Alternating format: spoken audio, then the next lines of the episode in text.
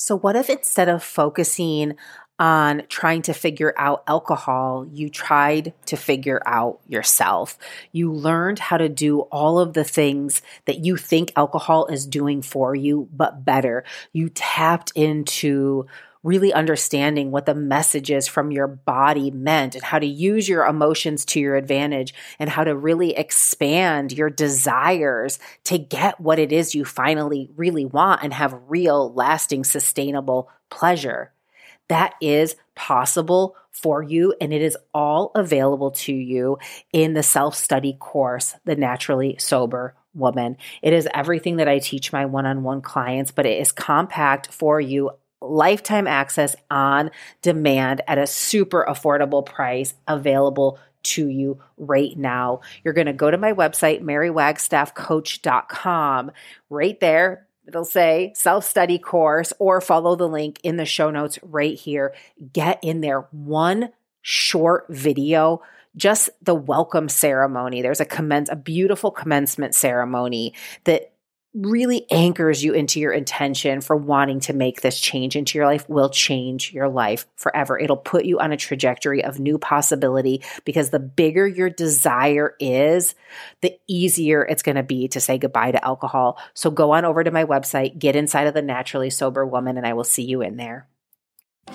Welcome, welcome. My name is Mary Wagstaff. I am a holistic alcohol coach who ended a 20 year relationship to alcohol without labels, counting days, or ever making excuses.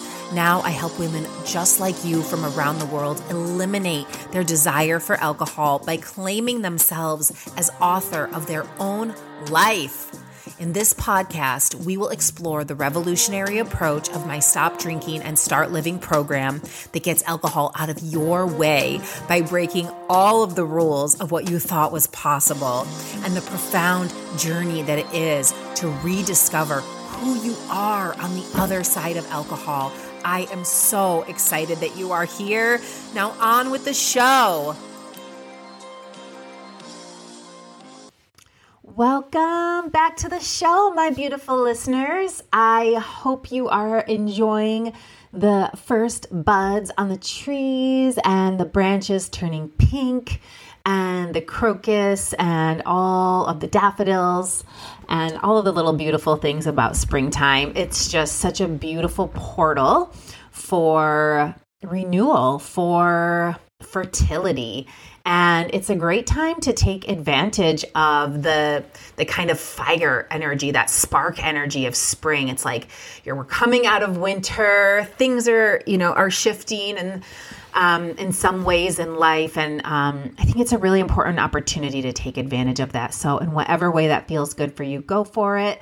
And you guys we are on the final countdown for the Stop Drinking and Start Living program and just a short you know, week and a half, is it? Two weeks, we will be opening the doors for registration. And I just wanted to give you a heads up that I am definitely going to be opening a time for pre registration with a very sweet bonus for those of you who sign up before April 1st. And that will potentially be live by the time that you hear this. So I'm going to leave a link in the show notes for you to go explore the the registration page and all of the amazing components of the program.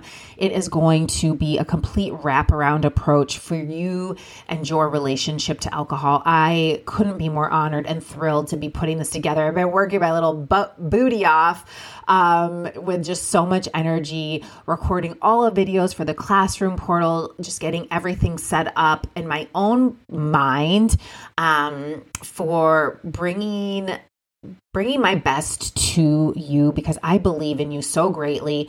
And the interview that you're going to listen to today from one of my amazing clients who've got who have gone through this approach and gone through these steps with me as her coach is so inspiring. And what I really want you to pay attention to from Amanda is listening to what she talks about with feeling her emotions and and the steps that it really required and the participation that it required right and you know drinking is the easy option But the truth is, and this isn't saying alcohol is bad, but alcohol literally has no long term value, none.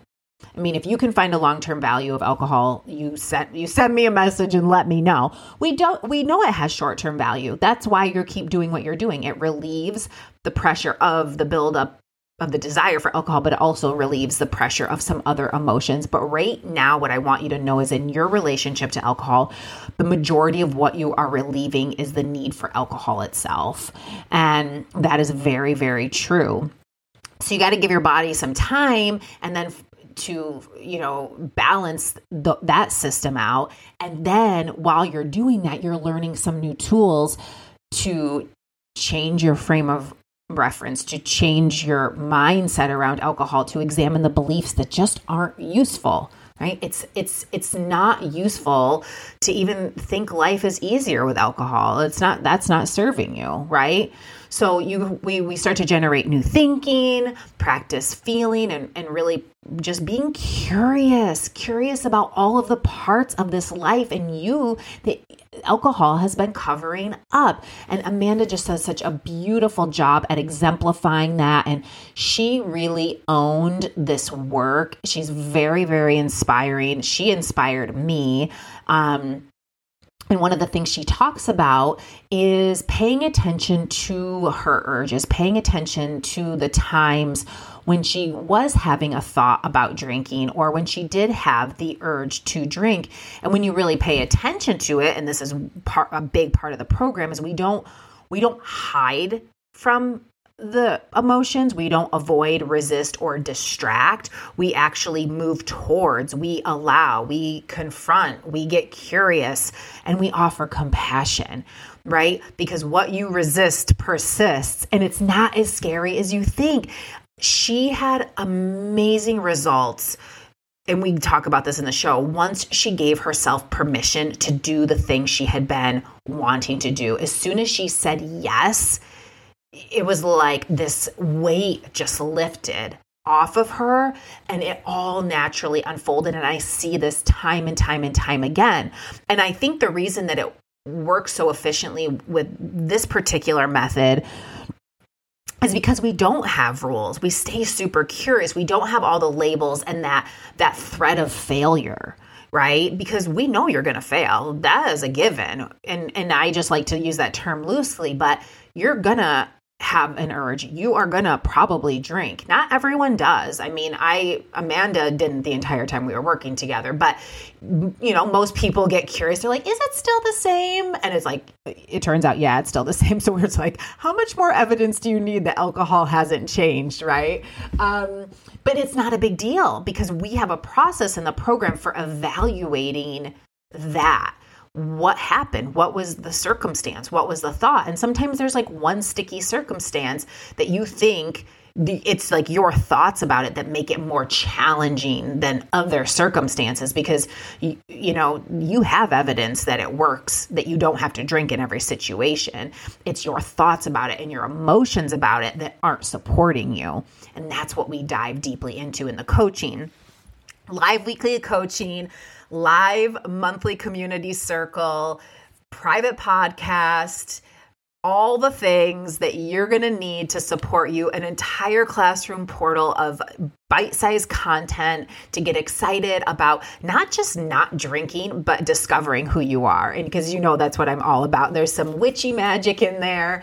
Um, it's just filled with with everything and it's for a lifetime right? You'll come and you will get the results you need quickly. You will reduce your desire for alcohol very quickly. Within the first 90 days you will see a dramatic reduction in the desire to drink and then you have a lifetime of support for the other things that come up.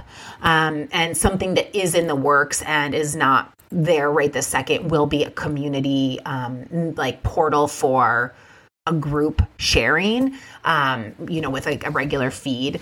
But that will come. And I'm really excited about that piece too. But right now, going into you have unlimited coaching uh, via a portal called Get Coached, where you can write in to get coaching on the specific Stop Drinking, Start Living format and you will get a response. You can write in as many times as you need to. And the, the real juice of this program is going to be seeing that you're not alone and that other people's brains work exactly like you do, yours does. And so, time and time again, you're going to be able to get your potentially future future focused problem solved by seeing how the coaching from someone else applies to you and it is so powerful so you come to the coaching or you watch the replays to get exactly what you need um, i am partic- a participant in a program similar to this and i'm always my mind is always blown how the coaching is so relevant to something that I have needed my question that day or what eventually I will inevitably need that maybe I just didn't even know yet, right? And it can be really fun because we're going to celebrate too. We're going to talk about what's working and all the amazing breakthroughs you're having. And I'm really, really excited to offer this. It is just so thrilling. Plus, there's a little special bonus box that everyone gets who sign up for the program. So enjoy this interview, enjoy Amanda's wisdom. And I just want to say, Amanda, thank you so much for just your courageousness, your beauty, your bravery, and just being so excited about, she's just so excited about all of the things that she gets to do now and gives herself permission to do because it is a choice. And now she has all the tools to just have the best life and be the example she wants for her little girls and all the amazing things. So, have an amazing day, everyone, and enjoy the show. I'm very, very excited to be introducing you to one of my amazing, courageous, inspiring clients. Amanda, welcome to the show. Thanks so much for being here. Thank you, Mary. Thank you so much for having me. Yeah, I'm really excited. Well, I always like to start out by just having you tell the audience a little bit about what feels important about you and letting them know a little bit about you. Um, well, let's see. I'm uh, I guess I'll start with a mother. Um, that's an important role that I do have in my life. I have two children, six and a half and three. Um, I'm also, I work in digital strategy. So I do a lot of work with um, computers and working online. So I, but when I'm not working, I like to really be in nature. So I like to really kind of step away from the digital world and unplug as much as possible. It's very important to me. Um, I have a husband and we live in Portland. We've lived here for 13 years. Um, and that's where I met you. We met in a mama baby yoga class many, many years ago. Yes. Yeah. I know it's so great because, you know, so much of, um, you know the people that i meet now are through the lens through the computer right so it's so fun to have to have this connection like in like real space and time too um and through the through the lens of the little the little ones too. So yeah it's amazing. Um tell our audience about what is what's the most exciting thing that you're you're doing right now that you're really excited about um, two things. Uh, well, first of all, this work that I've been doing with you, I'm so excited about. It's really been life changing. And the other things that I'm excited about is I started uh, learning how to play guitar at the beginning of the year, which is something I wanted to do for many, many years. So I finally prioritized that as a hobby for myself. And I've also been studying to learn about beekeeping. And so that's been a really fun uh, thing to take on as well. And I feel like all of this work that I've been doing with you really has freed me up to pursue, you know, other interests and and really finding some passion areas that I had either forgotten about um, or wasn't even aware of. Mm, yeah. Yes, that's so awesome.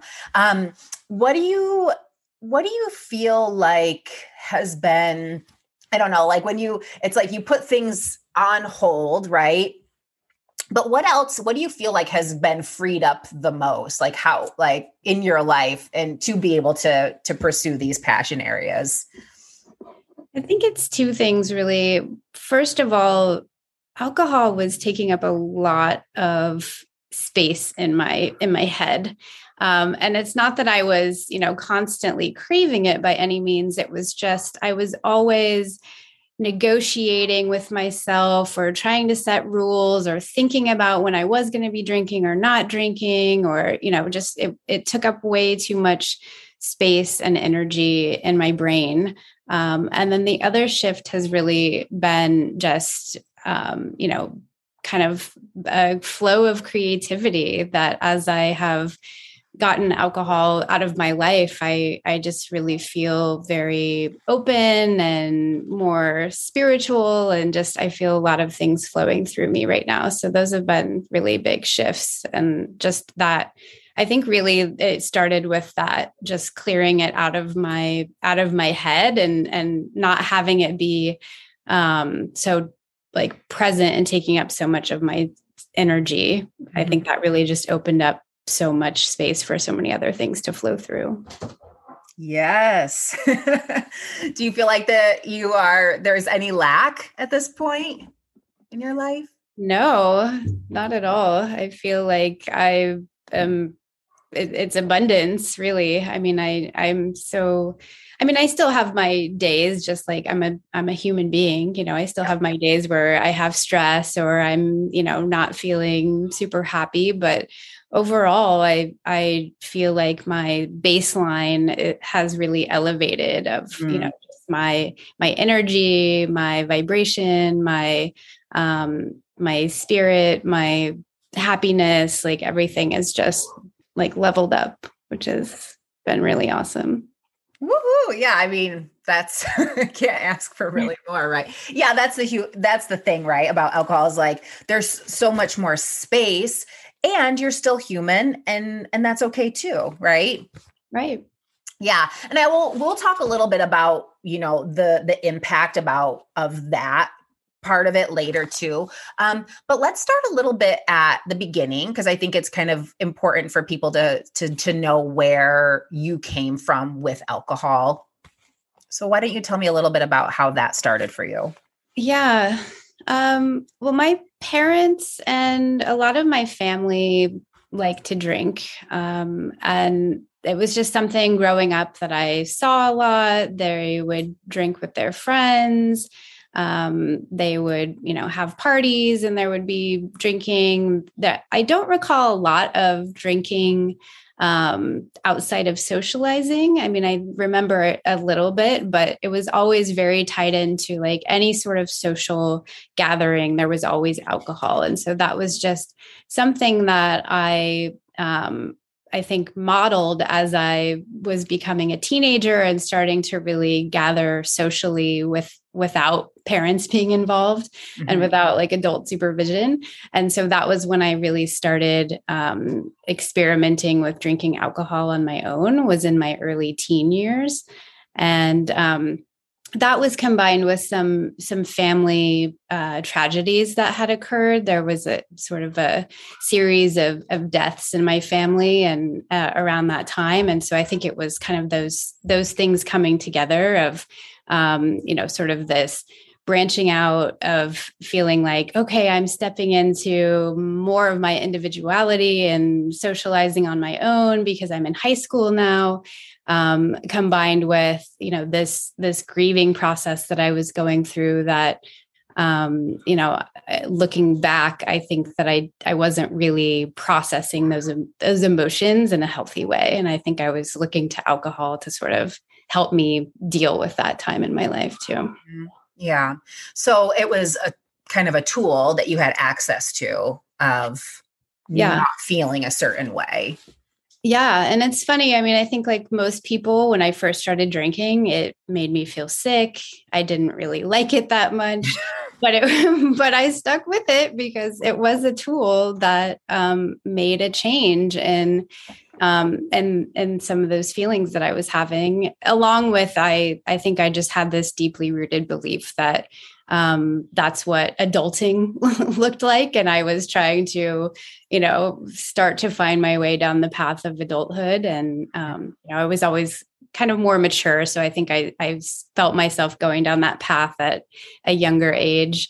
and um, just feeling like that well this is what this is what adults do when they get together with their friends is you know you drink alcohol and that's how you socialize mm-hmm. Yeah. Yeah. And I mean, it's so, you know, interesting to look back to and just have those realizations of, you know, it's, it's unintentional, but it's what is there. Right. And, you know, the, in, one of the, my missions, and I think with my clients too, the impact that changing the narrative can have is there's clearly something missing. And I think there's like the natural inclination for humans to want to experiment and to experiment with you know ch- shifting their consciousness and that kind of thing but you know at the time what is the option? You know what's the alternative um, without shame or blame of anyone else's lack of information as well right? You know resources or tools but it's kind of like clearly there's there's a need for what we've been working on emotional management emotional intelligence just understanding you know and i think just moving forward in our culture, it's like clearly we need this, right? More and more and more and more. So, um, yeah, I think it's just great to have that awareness of of that too. Just to also know it's not wasn't intentional.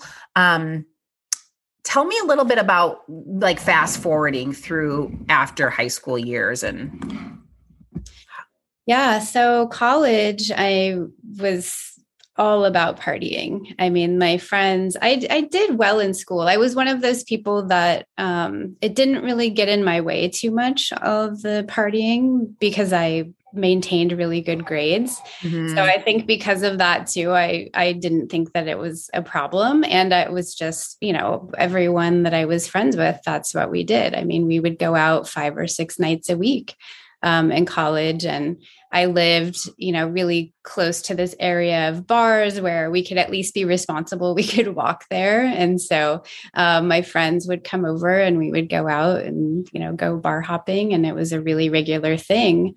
Um, and just something that, you know, at that time it seemed really fun and um you know and and it was it felt it did feel fun at that time mm-hmm. but it was just you know something that i didn't even think about as being a problem or um you know ever thinking that like oh maybe i should slow down. It just felt really normal and and really just like this is what you do when you're in college. You you party and mm-hmm. uh, as long as you're getting good grades it's no problem. Mm-hmm. yeah. Well and the truth is is it might not have been a, a problem right? I mean besides the you know the the pathways that you're you know reinforcing of the alcohol itself but that's where i think when it does become a problem where you know then what are the options and and seeing like not even necessarily a problem but the story that we've created. It's like oh well it was normal here and we were having so much fun here but now it's not. And that it's like that giving yourself permission to be in a different phase of your life which i think is you know what kind of happened for for you so tell me a little bit about that like the road that you were traveling and when you decided that it was in your way? It wasn't until much, much later in life. Um, I would say once I got into my 30s, I'm about to turn 42. So it was like in my, it was really around the time that I started thinking about having children. Mm-hmm. Was when I, you know, started thinking about, okay, well, if I'm going to be getting pregnant like i want to have as healthy of a body as possible. And you know i should really think about um, my level of alcohol that i'm drinking and and you know just try all all sorts of things. You know i was taking supplements. I was you know always into using you know like chemical free products and things like that.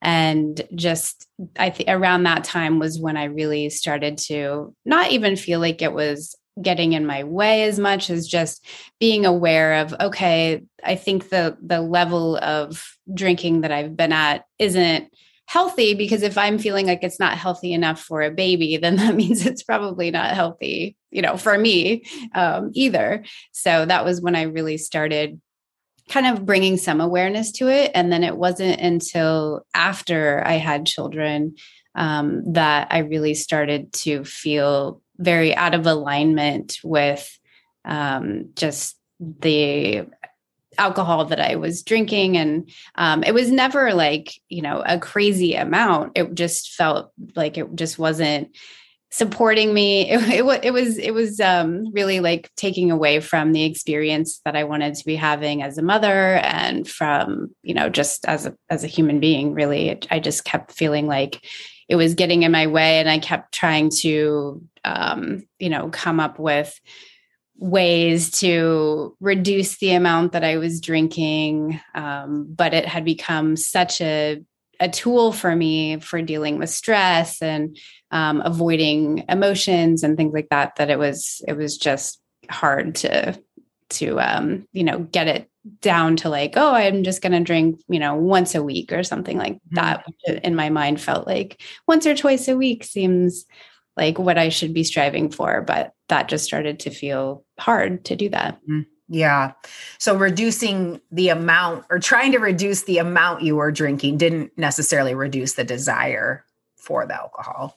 No, it didn't. And if anything, it took up even more space. it's kind of like when you go on a, a, a, harsh diet and then all you can think about is food and like your next meal and what you're going to eat. And, you know, it just takes up so much space in your brain.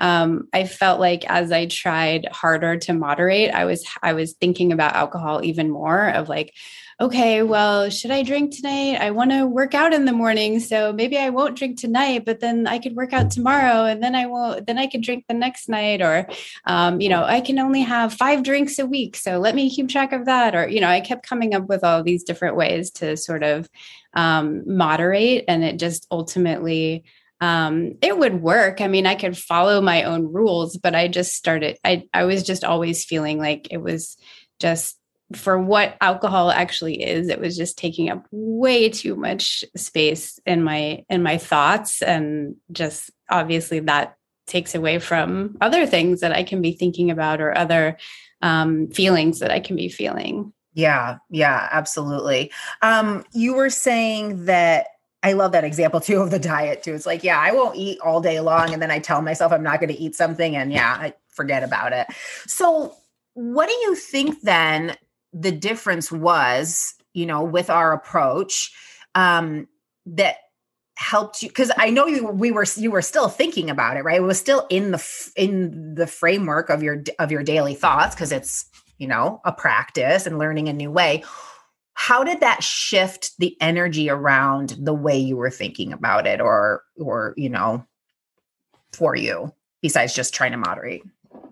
Um well, the shift really started when I started listening to your podcast. Um, so, you know, I think like a lot of people, when the pandemic started, I was like, oh my gosh, I need to like drink some wine and figure out how we're going to get through this craziness, yeah. you know, this unknown time that was, um, you know, a little scary and uncertain. And so at around that same time is when I started listening to your show and uh, just learning about thinking about alcohol in a different way because I didn't ever feel like, um, oh, I should go to rehab or I want to join AA. Like none of those felt right to me or like something that I actually needed or would benefit from. Um, but I I I did feel like, okay, I've been trying for years now to kind of cut back on the amount of alcohol I'm drinking, and I haven't been successful. And why is that? Mm-hmm. And so I had already started, you know, examining that for myself. And then when I started listening to your show and you were talking about, you know, this different way and um, you know, really starting with like the the witness I I just continued to listen to your show and and sort of be in that witness um you know passionate observant mode for about a year just to kind of try to figure out on my own what was going on um, and and see if I could get to the bottom of like why I was you know having this struggle with alcohol and why it was you know had such a tight hold on me. And so by the time I reached out to work with you, um, I had really unearthed a lot of things and a lot of insights about myself, but I was just sort of holding them all and going like, I don't know what to do with these. I, I, I, I've like brought all of this stuff up, but now I don't know what to what to do with it and how to process through them. And so, um, when we started working together with your coaching program, then that really, you know, helped me apply all of the things I had already learned from listening to you, but actually like um, you know, I had that framework already, but then it allowed me to actually go through um, the processing and and really applying that specifically to myself. Mm-hmm. Yay!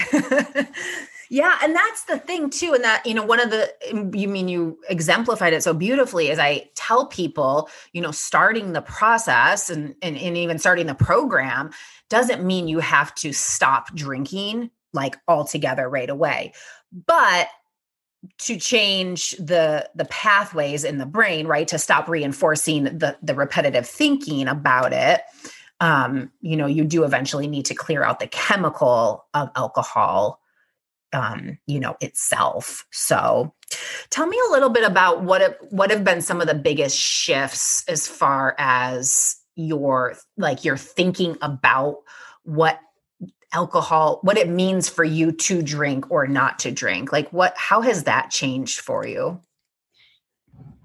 Um well i used to think i mean a long time ago i used to just think like this is just what i do. It's just kind of part of who i am. I really love it. I love drinking alcohol. It's just part of my personality. And um you know i i i associated with that for a long time.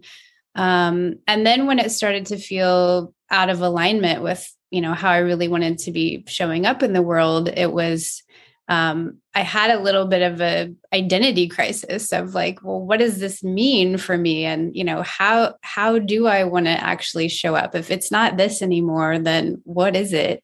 And so that shift was um, it was hard, and it it took me to a little bit of a dark place of just feeling like you know uncertain of you know what i what i wanted who i wanted to be mm-hmm. and so once i kind of started to work through that um you know i really started to um i've always been a, a spiritual person but i started to along with the work i was doing with you and listening to your show i i started um, really studying a lot more about spiritual practices and, and focusing more on being in the present moment and things like that and um, learning about you know how our brains work and our egos work. And it just really shifted you know a lot of things for me um, that i wasn't really expecting. I thought that really this was just about alcohol but as i you know got deeper into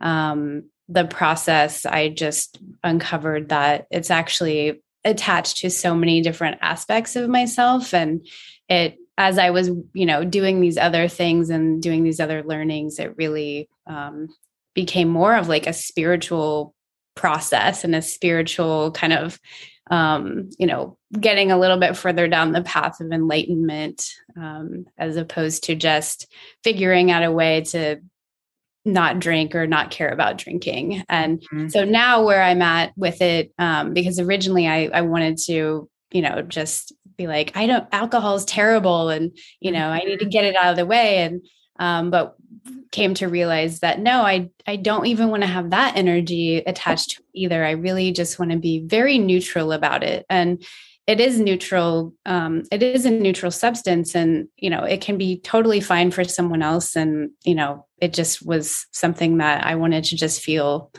nothing about just like when i see someone smoking a cigarette or you know or whatever. I'm like that's not for me but you know if uh, you do you. That's mm-hmm. that's your choice. It's your body. It's your life. And um, you know everyone can choose for themselves. But for me um you know i didn't i think that was a surprising shift was i i didn't realize that i could just get to a point of thinking about it as something like really neutral until i heard you starting to talk about that. And i, I thought mm-hmm. yeah that's what i want yeah. Yeah it ta- it ends up giving alcohol so much less power than it's already has you know all the time and energy like it's already had and that and all of the thinking that you are trying to get away from right? Um would you say that it that that has helped also eliminate that part of it looking at it as neutral has helped eliminate the the time that you're thinking about and it helps to speed up that process absolutely and i think that it really um decreased cravings i mean i had like the the chemical you know cravings in the beginning when i stopped drinking but um, you know, really, I haven't had as many cravings as I expected that I would right. have. And I think it's because of that, because I think when we, um, you know, as human beings, like would we make something really positive or really negative, especially when we make it really negative, sometimes we're kind of like, oh, I, you know, I shouldn't want that, but I kind of do. And, right. um, you know, there's like this, um, you know tendency to to be sort of attracted to things that you're told are are bad for you that you should never have mm-hmm. and so the fact that it's just really neutral i think really um, helped with quickly reducing for me anyway the yeah. amount of cravings that i was having and and um, the you know, like urges that would be triggered by certain things Mm-hmm. Well, yeah, and and you know, I mean, essentially, that is all of our work, right? Changing the way that you think about something to invoke a different emotion, um, mm-hmm. or see, or deciding, you know, because something could be true, like you were talking about your identity around alcohol. So the two things we kind of look at are desire, like that physical kind of desire for it, and then the attachment to the identity. And it's like, oh, I love alcohol, but then when like that's it's just a thought still, right? And that could be true or not true. And what's so fascinating is, you know, part of you did the habit, but like you were saying, there were things that were happening that that weren't in alignment with that. And that was ultimately what created, you know, you, you wanting to to have the change. But even if something feels really true to you, but it's not useful anymore, like that thought, I love alcohol, isn't getting you closer to the goal that you want. So you don't have to say, I hate alcohol, but you can just decide, you know, I love something else, right? Which is what we do when we plan ahead of time, really focusing on why you're really showing up, you know, like you know, and you can even say a couple of things like, what were some of the ways you felt like alcohol wasn't in alignment, start starting to not be in alignment with the life that you wanted to live or not getting the results you wanted? Um, well, I had some, I think because of where I had uncovered my sort of roots of um, why I found alcohol to be appealing was seeing that model in my parents. Um, I started to be really sensitive to that as being that model for my kids. Mm-hmm. And so I started, you know, kind of early on in my process just waiting until they went to bed so that I mm-hmm. wouldn't be drinking, you know, around them. Um, but kids are smart and, you know, they know like they'll see the wine bottle is still out the next morning or see something that's going to the recycling or whatever, you know. And, um, you know, it, it's not that I think that parents who drink are bad role models by any means, but it was just a choice that I was making that I I wanted them to feel really neutral about alcohol too, and I didn't want them to be um, growing up seeing that like oh you know every time five o'clock rolls around or every time um, you know mama finishes work she has to go drink some wine because that's what you do when you stop your your day you know when you start to mm-hmm. start to unwind from your day um, i just didn't want to be passing along that um, that ritual and that belief to them so that was important to me mm-hmm. yeah well and even the conflicting um thoughts that you were having during that process of you know it's like I know that I want them to be neutral about it, but I'm not really neutral about it. So I'm going to wait till they go to bed. Like that, con- that, that happening in your brain too is creating like an internal confusion and probably not great emotions. You know, they might not be blatant, but there's so much subconscious processing happening that we, you know, that really can affect that. So it sounds like that conflict, you know, was, was the obviously part of that too. Having- it was, yeah. I felt like I wasn't being authentic, you know, with my family. Mm-hmm. Um, you know, luckily my husband, he didn't have any judgment about it either way. Um, you know, he was really supportive of me starting this journey. Um, but he also was like, I don't, you know, for me, your drinking is not a big problem. So, you know, mm-hmm. don't feel like you have to do this for me. Um, but I did feel like I wasn't being truly authentic um, in my family of, you know, kind of, especially with my kids, of feeling like it was something that I wanted to hide from them. Um, and you know we are around other people who drink all the time and and i mean well not all the time but you know we we take our kids around people who drink. It's not like we're trying to shield them from anyone who's drinking.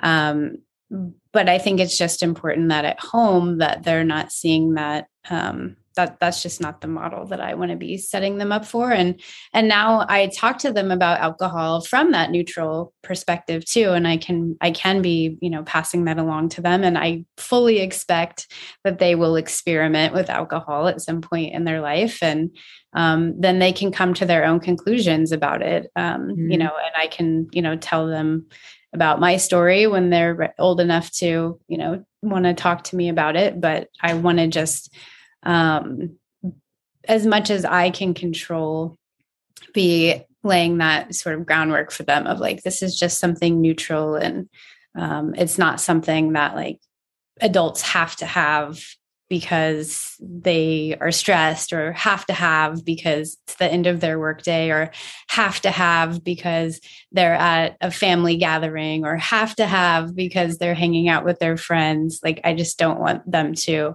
um, associate those beliefs with alcohol. Are those beliefs that have all changed for you too? Absolutely. Yeah. So as I've been working on those, I'm able to to share that with them. Yeah.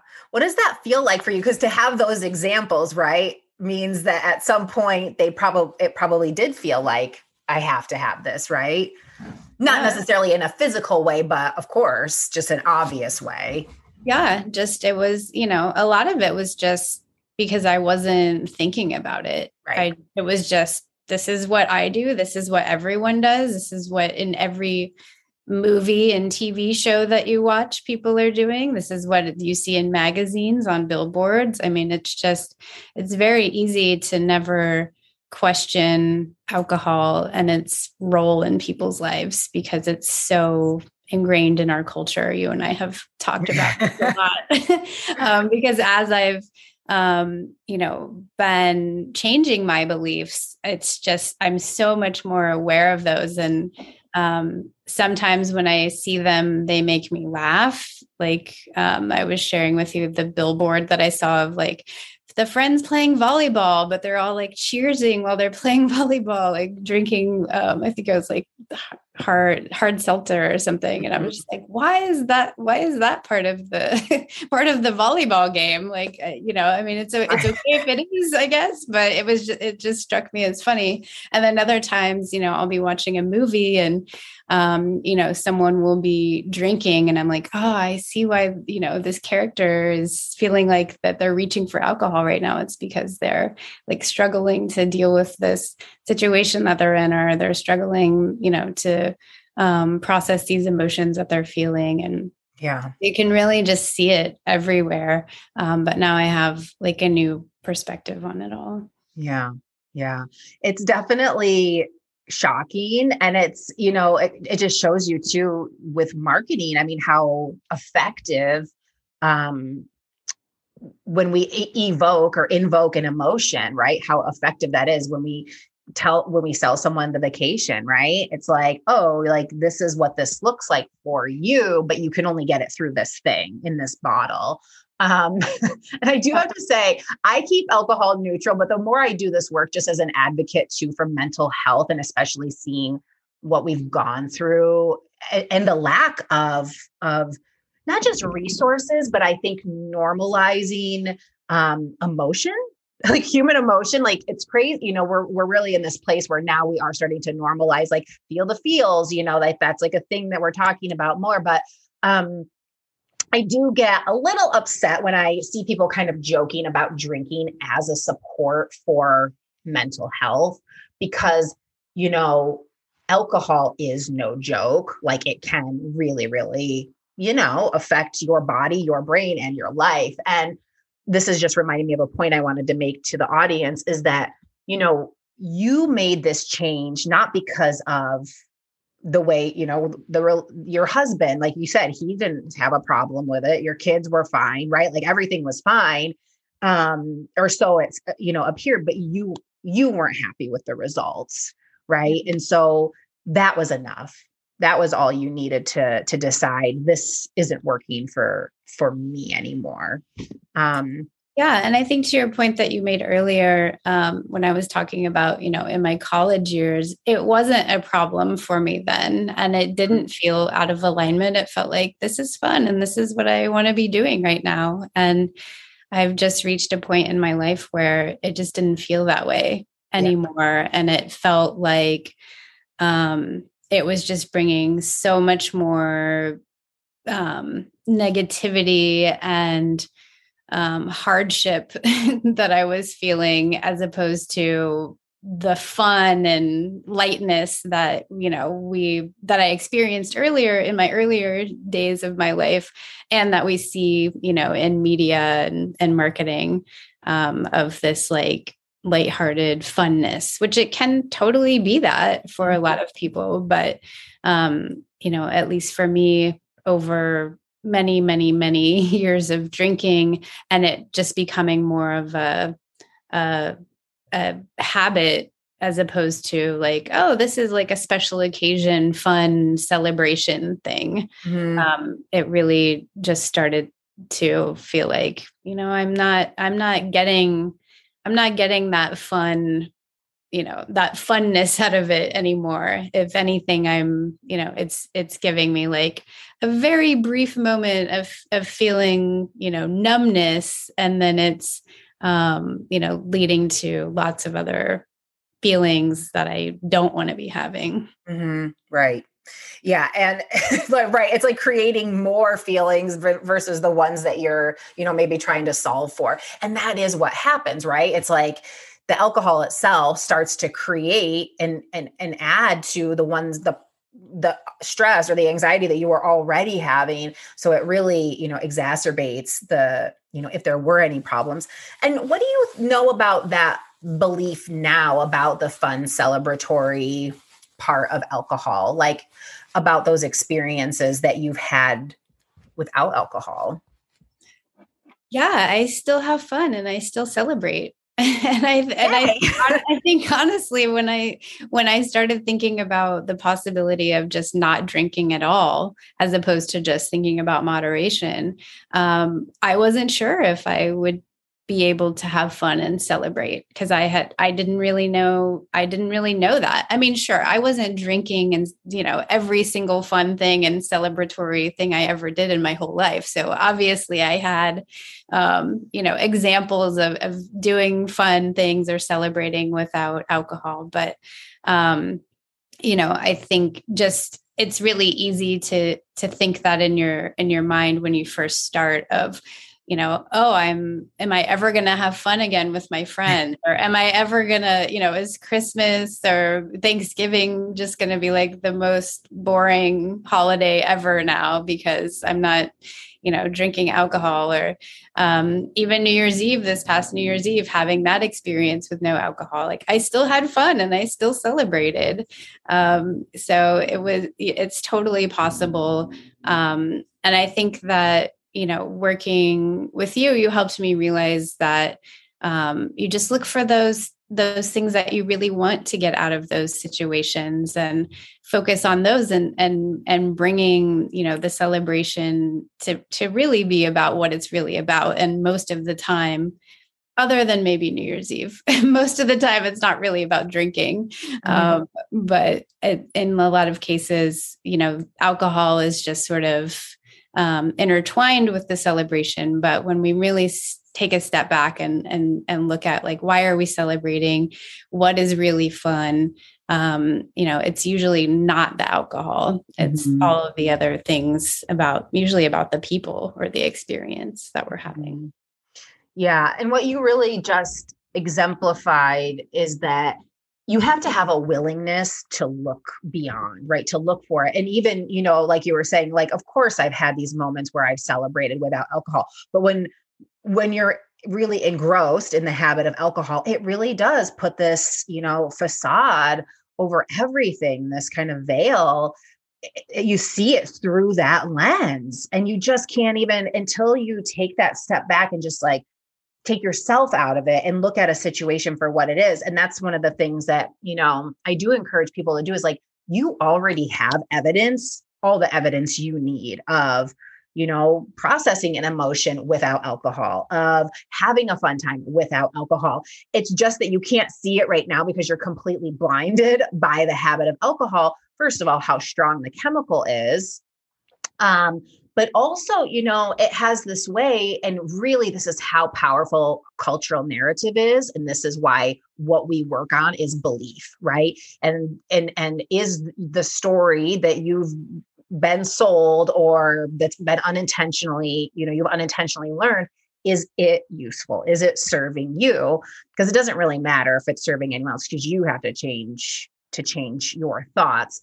But that snapshot that we have of alcohol, that kind of magazine cover, that Instagram post or whatever, right? Or that ad you were talking about, um, is what we remember, right? That's kind of what nostalgia is. And I think you have to really be willing to look and you know that concept of play the tape forward or look at like yeah that's just a snapshot because of course that's what i want to remember why would we want to remember like the worst part about it right and not even that there has to be a worst part about it but it then also overshadows that experience of that christmas of all of the other like really awesome things that were happening watching your kids like so excited opening a present or you know whatever it is. So um, that's the the power of examining but it, it really does have to take i think a willingness to not just continue to ha- to serve your your beliefs that aren't serving you like oh no these are right and these are true to have to like okay be wrong essentially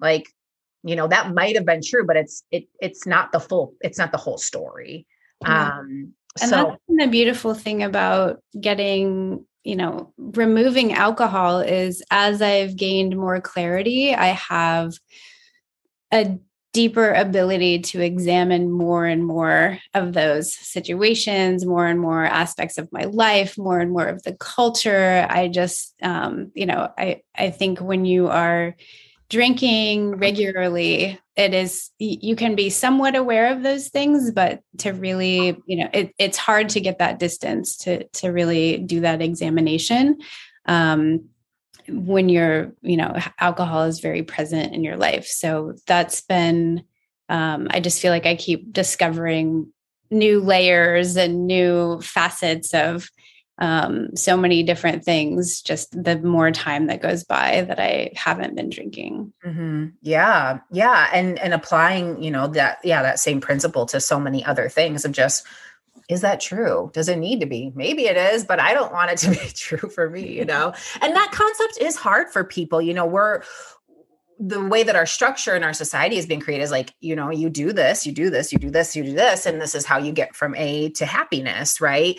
And to to even to even contemplate the concept that beliefs are optional that i get i get to believe whatever i want right? And usually when we believe things that are in service and in alignment with with our truth and what feels really really true to our inner voice it's also in service of everyone, right? Because we can't be peaceful beings inside and be like, you know, it, it, just doesn't work that way. When we create more inner peace, like it does affect, I believe, everything, more peace in the world too. So, um, yeah, so you're creating more peace in the world, which is awesome.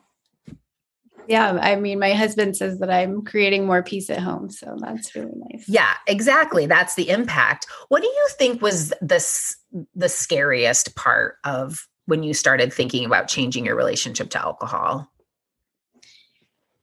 Um, I was scared that I wouldn't be able to do it. Um, that it was going to be too hard because I had been just alcohol had been a part of my life for so long. I thought it was going to be too hard. And then once I started, I was um, scared of the perception that people were going to have as they sort of learned that I wasn't um, drinking anymore. Mm-hmm. And it wasn't necessarily because I felt ashamed um, because I didn't. I, I actually felt really proud of what I was doing. Um, but I think, you know, going back to that cultural, you know, aspect, I think there there's like in culture, it's like either there's the there there is you know a little bit of a space for people who don't drink but then there's people who drink or people who are alcoholics Mm-hmm. and it's like there's the if you're if you're not someone who can just drink and and just be drinking then if you decide to stop um, you must be an alcoholic. And there's that label that that's put on you. Um, and so i was a little bit concerned that you know people would would think that about me. And um, you know as as I've done more work on myself, I'm like, well, you know, that's I can't control what other people think, and that doesn't really matter to me anymore. Um, but it was it was definitely something that I had some fear around um, when I was first starting out. Of like, oh, are people, you know, like my friends or my family, going to be like, oh, I didn't realize that you had such a problem with alcohol that you have to stop. You know, it's like you can't mm-hmm. just stop just because you want to be doing something positive in your life you must be stopping because it w- has gotten to you know some like really uh, disastrous point in your life mm-hmm. which wasn't the case for me. Yeah.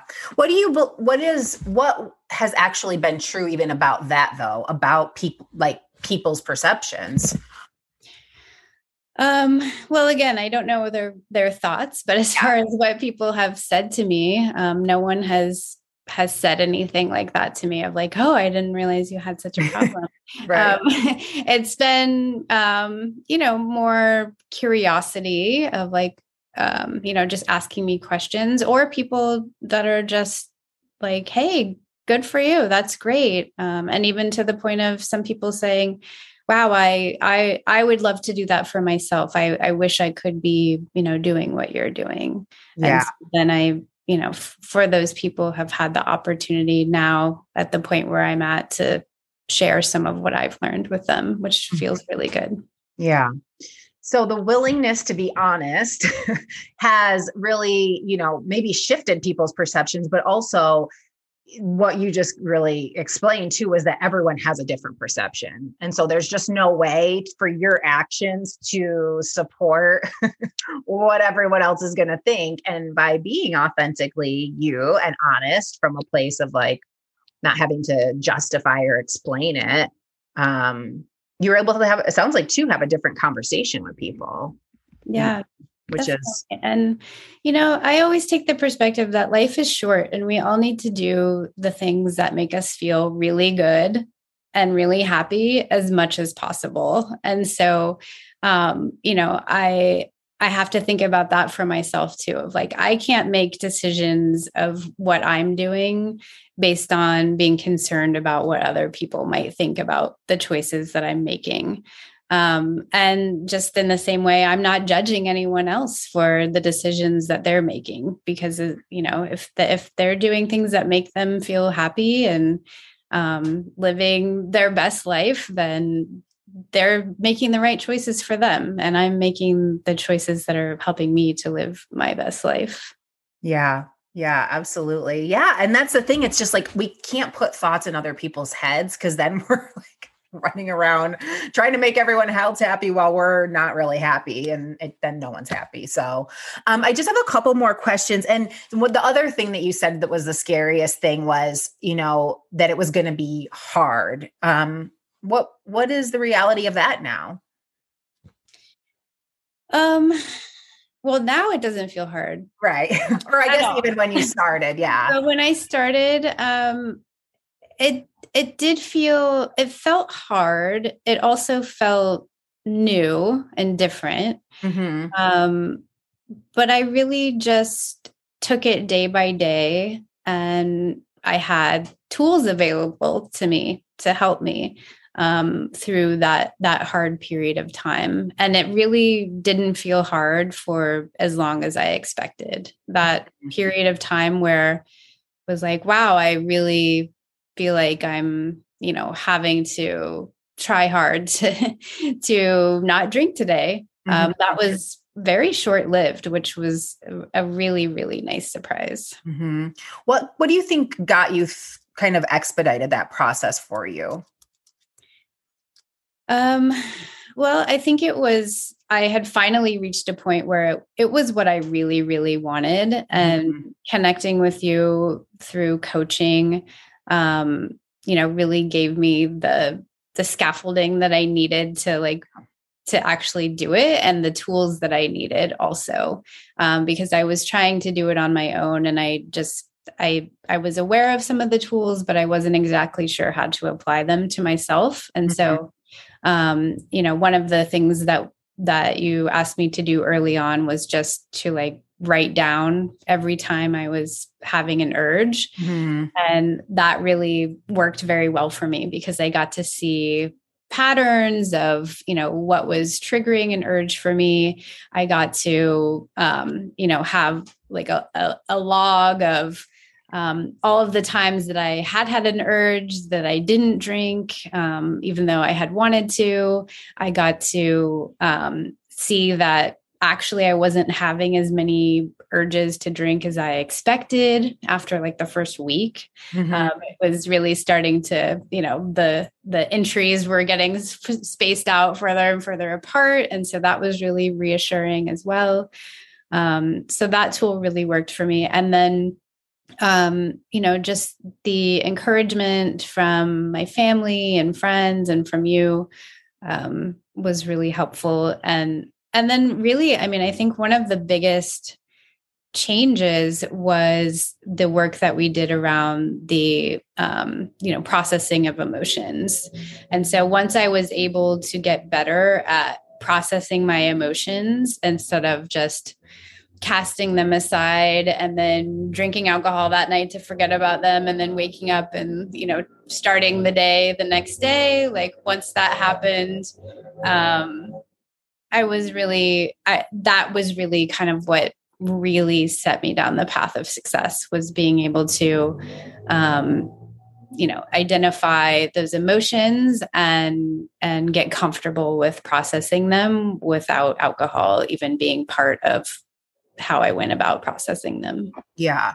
And what how would you describe pro- like you don't have to describe in detail the process of processing emotion but what does that mean to you processing an emotion?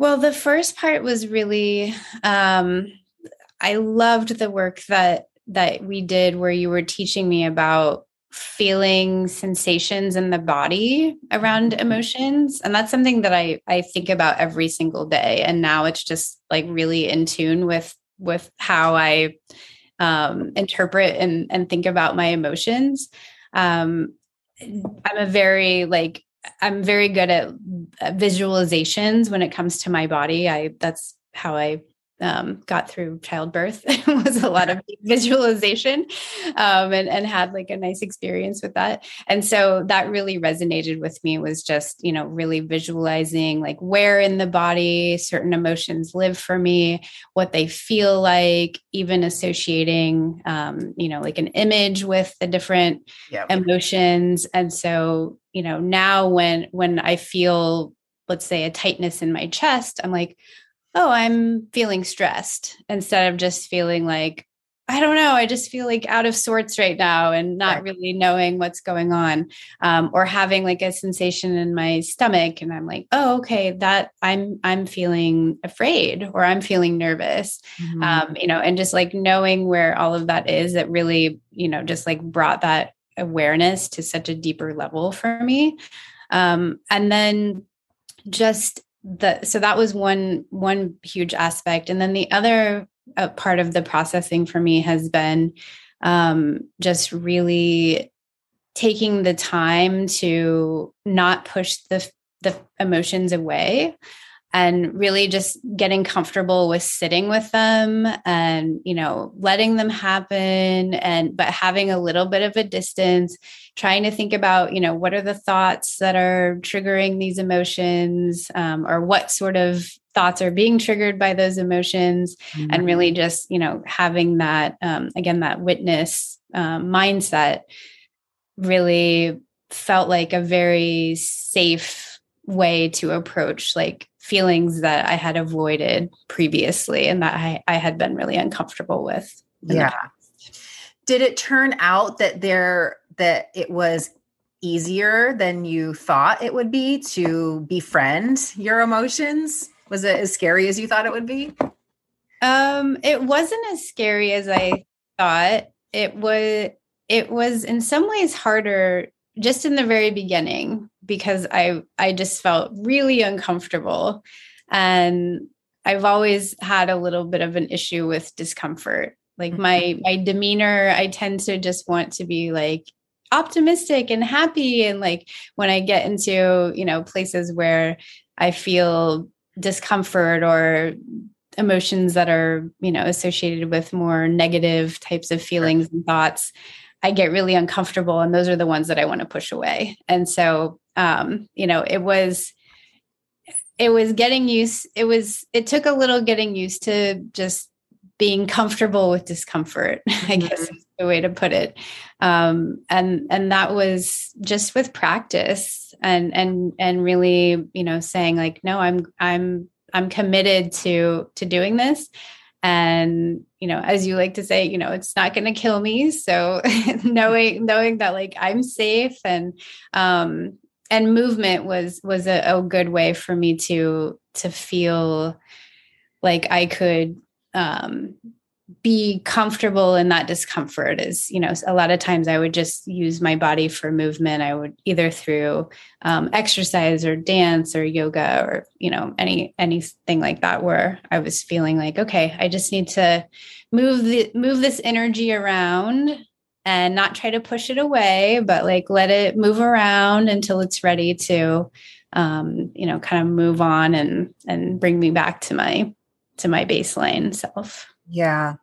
Yeah, I mean that's such a beautiful description of it too. And you know, what I know of from your experience personally is that it's really seemed like for you what and I see this for so many people too. And by the way, no one everyone's uncomfortable with uncomfortable emotions. That's why people drink. And i think that's another cultural story too right? Is like being sad being sad is bad being happy is good right? But when you stop the judgment then the discomfort doesn't become as uncomfortable too right?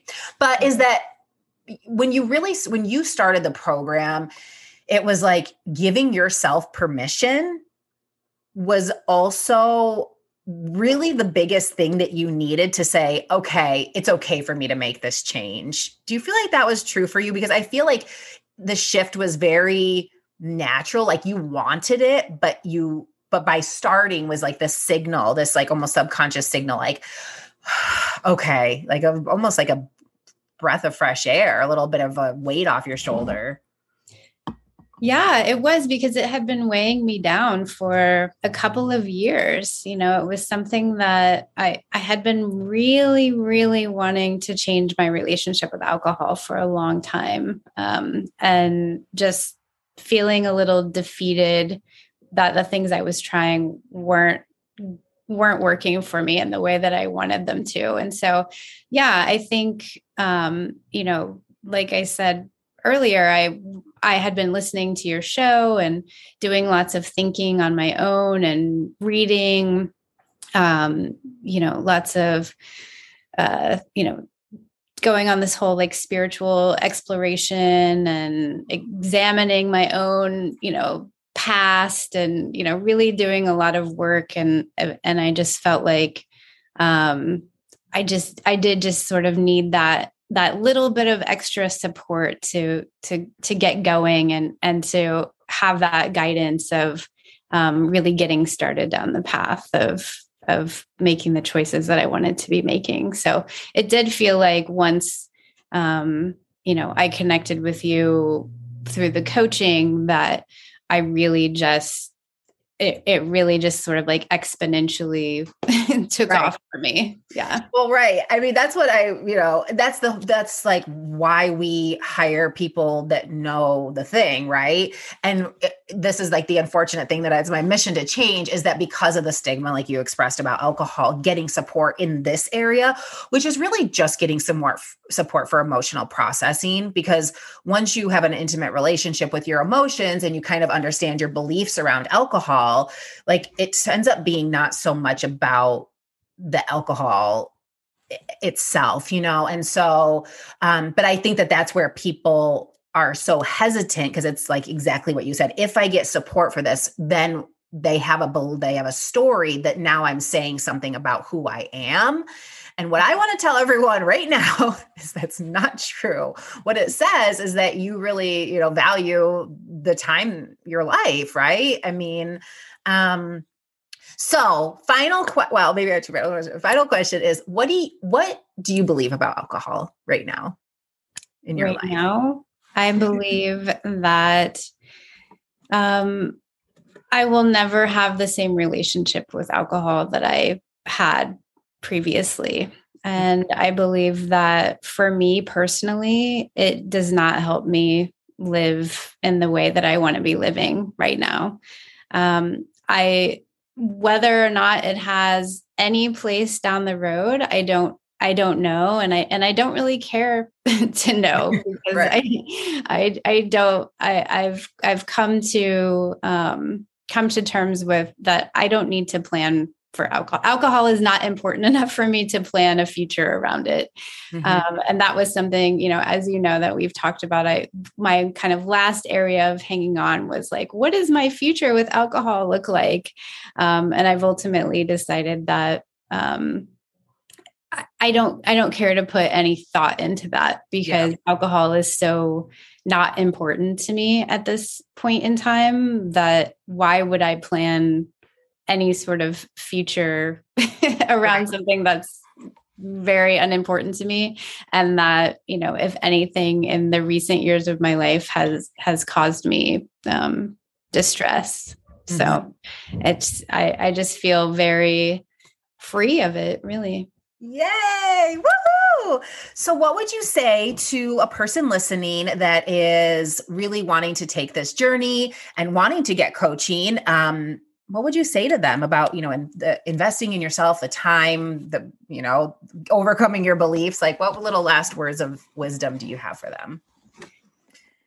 I would say that you owe it to yourself to live your best happiest life. And if alcohol is in any way making you feel like you are unhappy or you are not able to do things that you want to be doing then you owe it to yourself to really examine that and and to figure out the best way to um, push that aside and i can pretty much guarantee that you will be very happy with the outcome because i can't imagine a scenario where someone is drinking either not drinking or drinking less even and feeling like I feel worse than than when I was drinking a lot. so I I it's been an amazing transformation for me and um, something that my friends and family see in me and that other other people can have that as well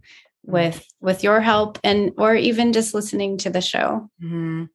Yeah. And, you know, I know that, I mean, I've seen the transformation in you. It's been so amazing to watch. And I know you're proud of yourself, but I just want to say, like, that I'm proud of you. And it's such an amazing process to get to witness. So thank you so much for sharing your experience here because you you did the work but it wasn't you know when i watched you doing it it wasn't like uh you weren't like pulling your hair out it was just like day, you know, checking in, doing the work, taking the notes, pro, you know, it was like very relaxed the way that you approached it.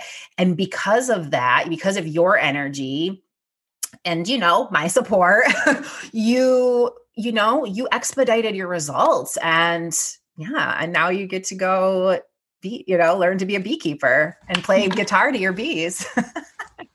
That's right. I hope they like it. yeah, it's amazing. Amanda, thank you so much for being here. And thank you to all of our listeners. Thank you, Mary. Thank you so much. You're welcome. If you are finally ready to get alcohol out of your way, I want to invite you into the Stop Drinking and Start Living program. It is the last time you will ever have to start the process of stopping again. It's your opportunity to learn a new way of life, free of the burdens of alcohol, and find out what's possible when you no longer have the desire to drink. With lifelong access and unlimited live support from me, you will never be left wondering about the how. All you have to know is that you are ready for change.